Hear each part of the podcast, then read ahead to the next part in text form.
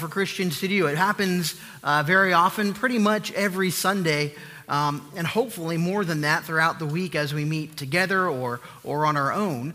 Um, but it's also pretty normal for Christians to do this and to not have it truly express our reality. We, we get together, we sing these songs, we, we, we, we go through the motions, but our reality is that there isn't this great dedication to God. The reality is that even though we say God is great, we tend to not live like He really is. And so we have a distance from God, and we realize that it's a man made difference. It's not something God has imposed on us. In fact, it's something that God over and over again tries to overcome. And that's really what the record of the Bible is God trying to overcome the distance between Him and us. We have this distance because we have idols. We're going to look at a very familiar passage um, this morning to begin, and we're going to see a problem. And the problem will be that we know these verses so well uh, that sometimes we only focus on the what and not the why. So today we're going to ask, but why not? Why in this particular uh, negative is it positive? And, and, and why does God say not to do this thing or these things? Let's read Exodus chapter 20, verses 3 and 4. You shall have no other gods before me. You shall not make for yourself an idol or any likeness of what is in heaven above or on the earth beneath or in the water under the earth. If that sounds familiar to, to you, it's because it's from the Ten Commandments. And you see, the problem is, even though we know having idols is wrong, we still have them. We've forgotten the why. So we're asking, but why not? These verses clearly say to have no gods and no idols. We can't really uh, argue with that, it, it, it's very plain in the text. But to understand the why not, we need to dive into the context of the Ten Commandments, dive into the context of these two verses. See, these people that God was talking to here through Moses, through these tablets, through this law, they knew that God is faithful. They knew it. They had, they had ancestors that told them about it. And then they had firsthand experience going through the wilderness of seeing God provide again and again and again. And yet, it seems that they struggled to believe that God could ever come through again. It's like they said, sure, he did it for that problem, but, but I don't know if he can handle this one. And so they started to develop their own idols, their own gods. Idolatry kept creeping into their camp. There was a continual urge to find some other source for their well being, some other source for their happiness, some other source for their pleasure, for their comfort, and for their care. And so they would literally craft idols from stone, from wood, to represent these imagined gods. Literally, they would make many representations of these gods, even Yahweh, because they didn't understand one crucial part of idol worship. And that is this a God you can fashion is a God you can control. And a God you control is a God you cannot yield to. You cannot yield to a God you control. They didn't understand that. And, you know, we do the same thing. We do the same thing every time we place something we control in the role of God. We don't craft our gods out of stone or, or wood and make these little, little things, but the mindset that's where we craft our gods. We craft our gods in, in our mind, in our heart, in our schedule. We allow ourselves to be ruled by, by things like vacations and sports and hobbies and jobs and money, traditions, our push for success, our longings, our memories, even our worries and our fears, because idols aren't only the things we think of that give us pleasure that occupy our time. Idols are anything that we put before God, anything that, that takes the place of where God should be in our life. And as long as one of these other gods is ruling us, there is no yielding to the true God because we can't yield to a God we control. See, we put the pressure on ourselves too often. We get caught up in the drama of a situation and feel like we have to be the difference maker. We have to be the problem solver. We have to be in control. But if we're in control, we cannot yield. Uh, to understand this in a more practical way, think of driving a car. You come up the ramp to merge onto the highway, uh, and you must yield to oncoming traffic. You don't yield to yourself, you yield to the semi truck barreling down the highway. Because if you don't, if you don't yield to something other than yourself in that situation, you'll get wrecked. And in the same way, people get personally wrecked all the time because they feel they have to be in control and they fail to understand that they can't yield to that which they control. Practically, in our Christian walk, it looks like this it says, God, I trust you, but let me take care of this. God, I trust you, but let me handle this. God, I trust you, but you're going to have to yield to me in this particular situation.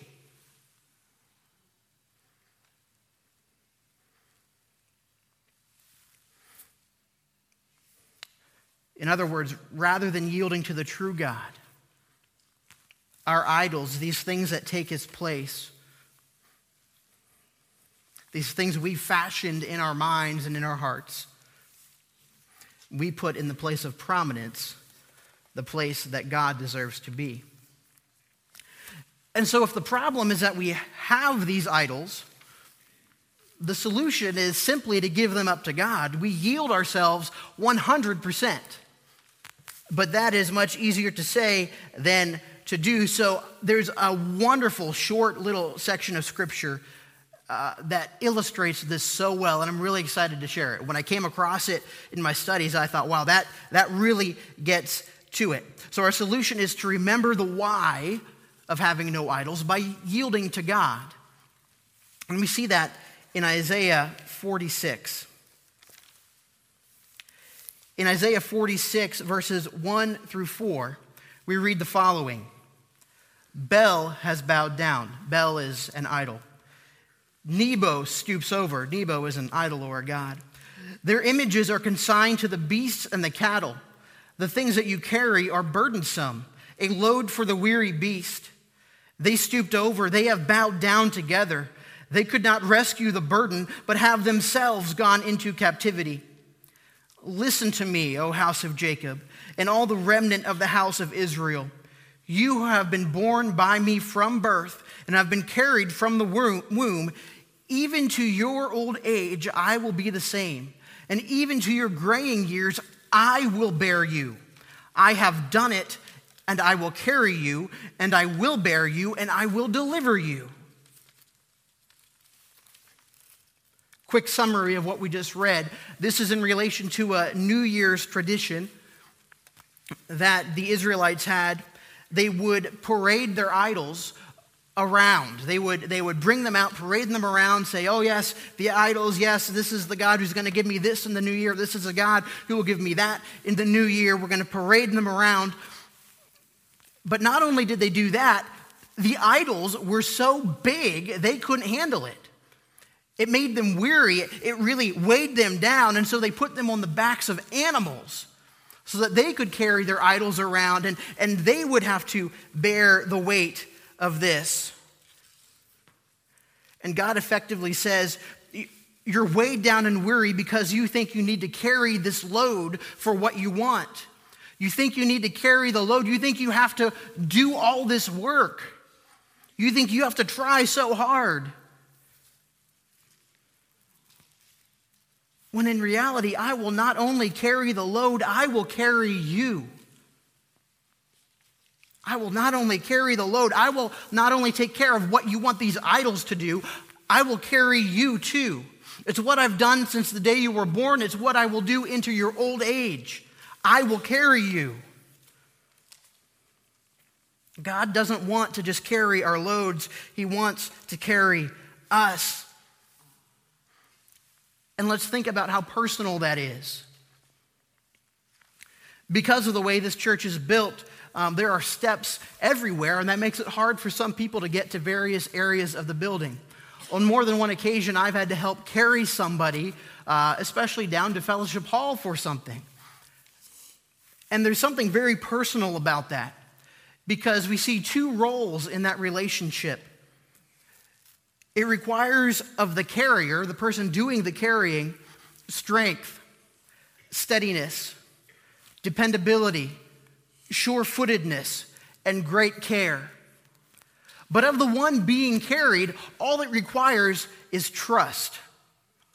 All it requires is a yieldedness, a willingness to say, Take me, a willingness to say, Carry me.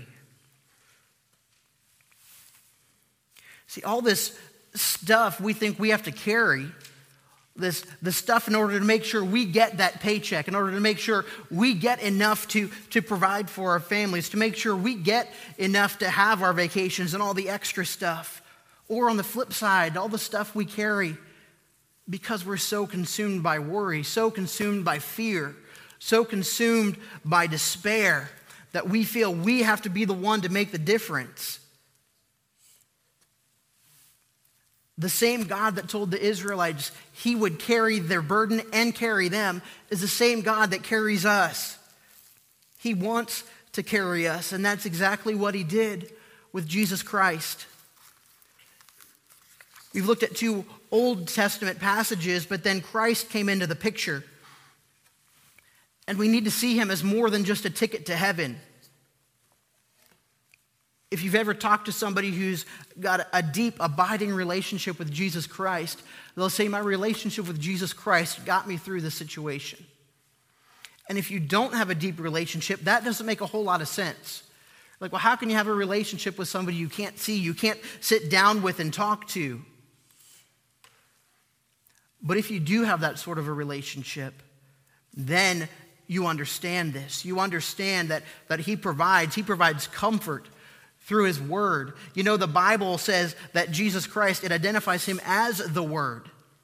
Word became flesh. And so Jesus is showing us all of this in real time. We get to know Christ. He carried us to new life in Him on the cross, but it doesn't stop there. He is so much more than just a ticket to heaven. And so, if the problem is we have idols, the solution is to yield those idols to Him. We use a, a, section like Isaiah 46 to remind us that we really can do that. We really can do that. God wants to bear our load, God wants to carry us, God wants to deliver us. But He can't do that unless we yield to Him. And that means taking away the idols. We've seen the problem, we've seen the solution very quickly now. Let's look at the application. And for this, we turn to Colossians chapter 3, verses 1 through 17. I'm going to read it now, but what I want you to do is I want you to read this section of Scripture over and over again until you believe it. Do it tonight, do it in the morning, do it tomorrow night. Keep doing it until you believe it because it will give you a mindset as a Christian personally and corporately. It'll help you focus on what you need to focus on, and it will tell you who Christ is and who he can be for you. Colossians 3, verses 1 through 17. Therefore, if you have been raised up with Christ, keep seeking the things above, where Christ is, seated at the right hand of God. Set your mind on the things above, not on the things that are on earth. For you have died, and your life is hidden with Christ in God. When Christ, who is our life, is revealed, then you also will be revealed with him in glory. Sense that delivery there? He will deliver us in glory. Therefore, consider the members of your earthly body as dead to immorality, impurity, passion, evil desire, and greed, which amounts to idolatry. For it is because of these things that the wrath of God will come upon the sons of disobedience. And in them you also once walked when you were living in them.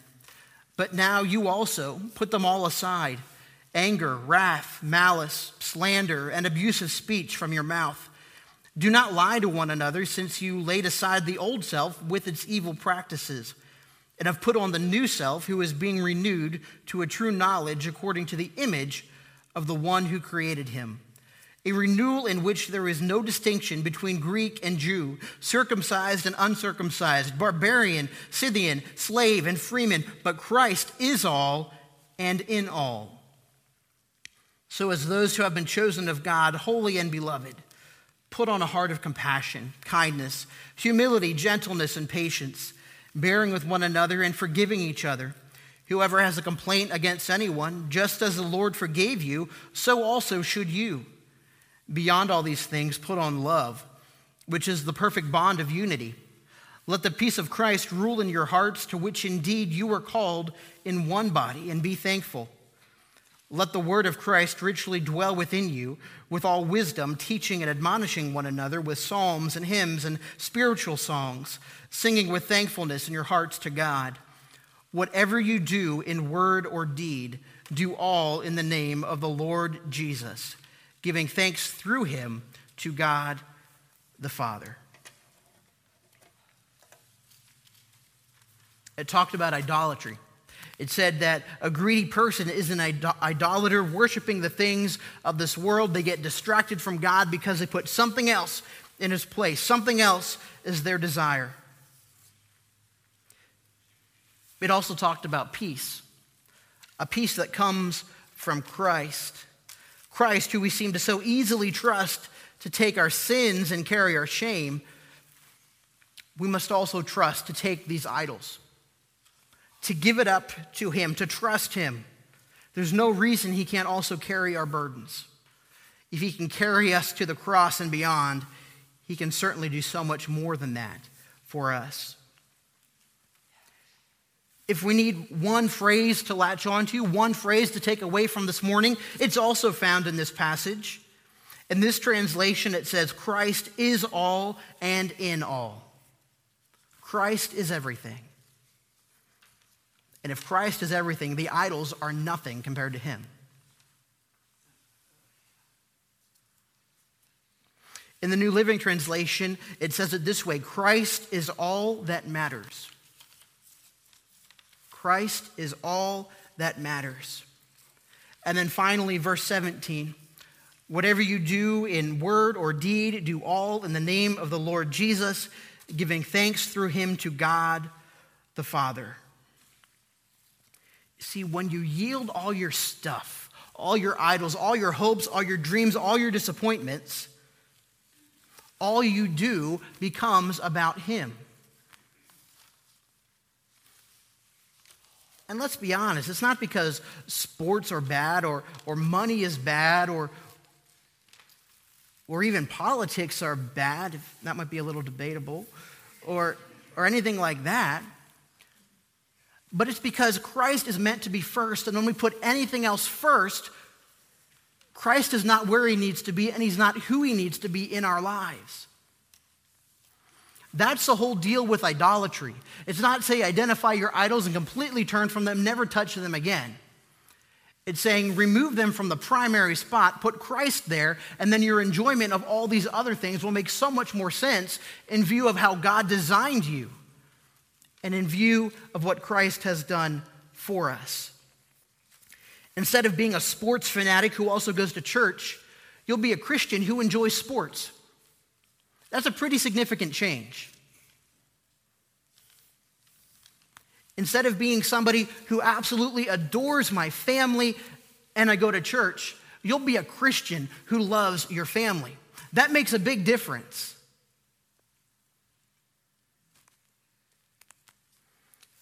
Instead of being somebody who thrives on vacation and, going places and, and globe trotting and, and all of that.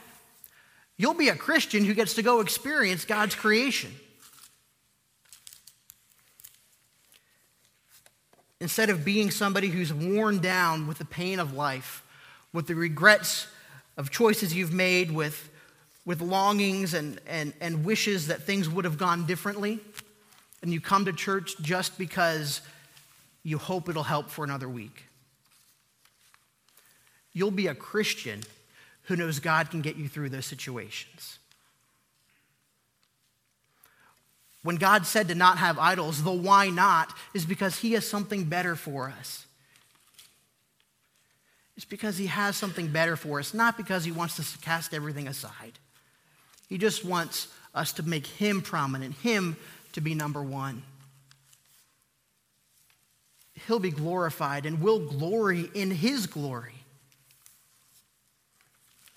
And we'll see Him come through in marvelous ways. I told the kids that God made them with purpose and intent. He made you with purpose and intent too. It said that the chief end of man is to glorify God and enjoy Him forever. If we find our enjoyment in Christ, first and foremost, we found the answer to life, an answer so many people are searching for, because we know that Christ is all and in all. We know that Christ is all that matters. And when that happens, the last verse just clicks. Whatever you do in word or deed, do all in the name of the Lord Jesus, giving thanks through him to God the Father. Read that this week. Read it a lot. Read it until you believe it. What you question, look up.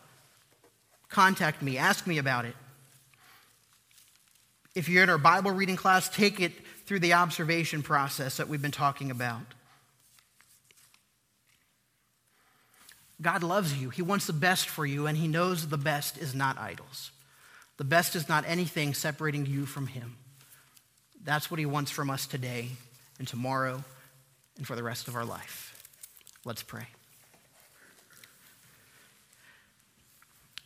Heavenly Father, you give us rules to follow in the Old Testament that uh, are powerful and meaningful and, and still teach us things today. You told the Israelites not to have gods or idols, and as we look at it, we understand that's because it separates them from you. But then later, these same people who, even though they had idols, even though they messed this up, you told them you would take their burdens, you would carry them, you would bear it for them. And you've done that for us in Jesus Christ. Help us to yield to you in all we do. Let us say that we will yield to you. We'll be proud to be called Christian, proud to live that out, and excited to see the difference it makes as we yield to you. In Jesus' name we pray. Amen.